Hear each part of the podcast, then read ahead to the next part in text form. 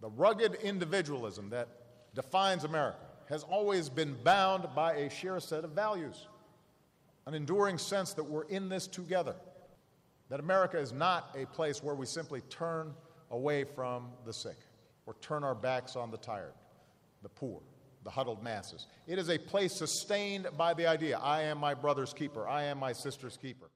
In a time of rapid change, where 90% of the West lives in metropolitan counties, bound to their work, it's tempting to fantasize about living in a cabin away from civilization.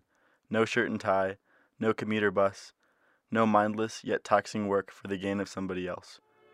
This is a story about rugged individualism and its evolution.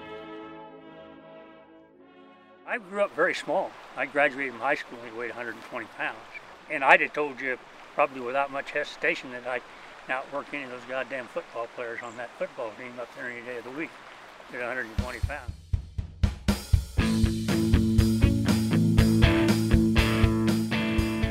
This is Doug McDaniel, an 82 year old, fourth generation rancher from Wallowa County, Oregon. That's pretty big lump of bullshit there, but, but I was a believer of it. And that's what, you know, I always had jobs. I had guys coming to me and wanting to hire me to work for them. You know, my milk cows, 5 o'clock in the morning and get home, I mean, come back to school, go to school, get up in the afternoon and go back and help milk those cows and things. But I just had a reputation, and, and work was fun for me. Work to me was, how much can I get done here? God, if you're a hard enough worker, you can be totally independent. He talks to us on his property, a modest piece of land he's worked for 50 years. His thumbs rest comfortably in the pockets of his worn blue jeans as he stands in front of the creek he spent the last few decades restoring. Well, I, I you know, I mean, I've always thought this was the greatest place in the world. You know, I've put hundreds and hundreds of days in, and that stretch up there my lifetime. Doug embodies the sentiment of rugged individualism that the West was founded upon. He's a workhorse. He has experience in business, construction, ranching, and more. Taking his calloused, wrinkled hands out of his pockets, he examines them with a smile. That's a super appendage, you know, and it's capable of a mountain of work.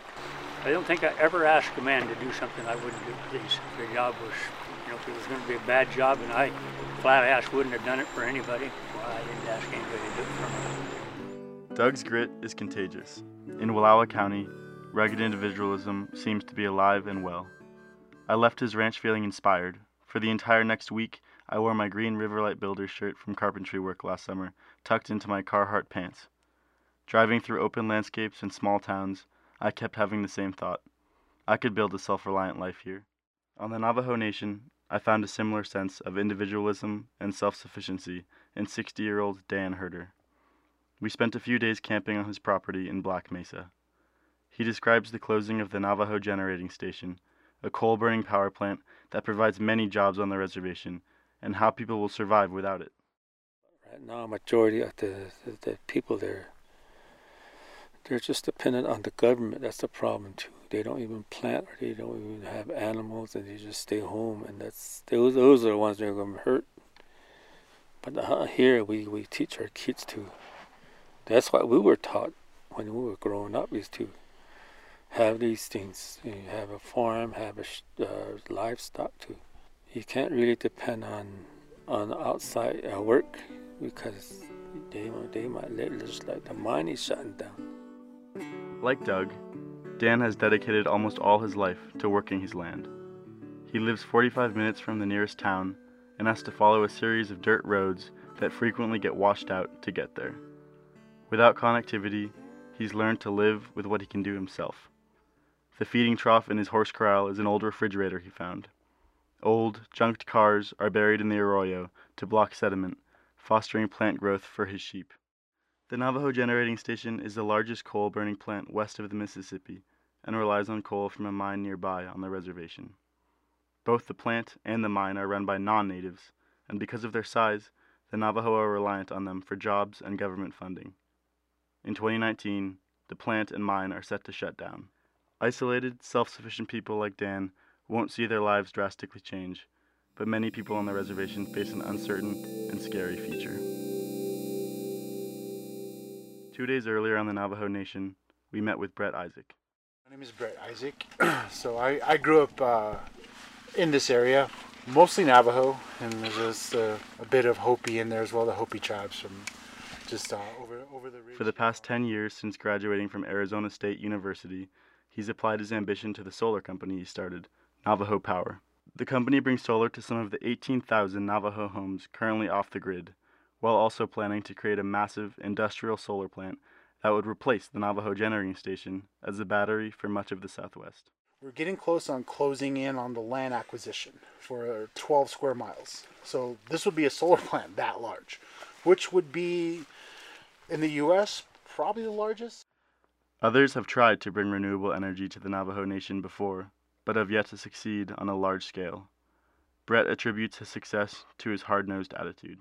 I think I'm wired a little different than everyone else out here because I don't see these um, negative effects as, you know, ongoing problems. I see them more as opportunities for us as, you know, for, for me as a Navajo and for the people living in this area to start resolving and make some really good strides. That kind of work is what really was separated me from anyone else that, you know, ever attempted this. Is not only did I have you know the the business based resources and and I guess the planning type of formal um, schooling, I also had the nitty gritty bust bust your knuckle kind of mentality as well too. Brett sees his work as part of a broader goal: self-sufficiency and sovereignty for the Navajo people without the grip of the Navajo generating station. They estimate that 70 cents of every dollar made on the Navajo Nation is exported off. It's spent at border towns. It's spent at off reservation things. So there's not a reciprocate. There's just no. There's no businesses here. There's there's no companies that have started that think that kind of way. So in order for us to be effective and not just bringing another colonizer, which which solar really could be if, if it's done the wrong way.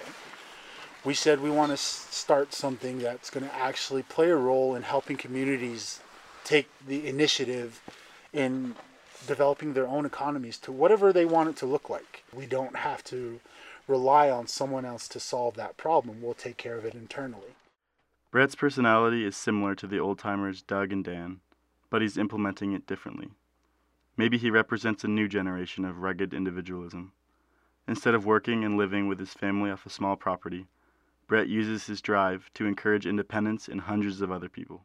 Because that's what I had to do. I had to solve things I didn't understand by doing it myself, you know. And I think that's something I'm trying to invoke in a lot of the people that, you know, I impact, that, that I work with, my customers, um, you know, coworkers and all the things that I do. Brett channels his own individuality to bring that out in others. It's possible to be rugged, independent, and also connected. From National Public Lands Radio, I'm Luke Ralliff.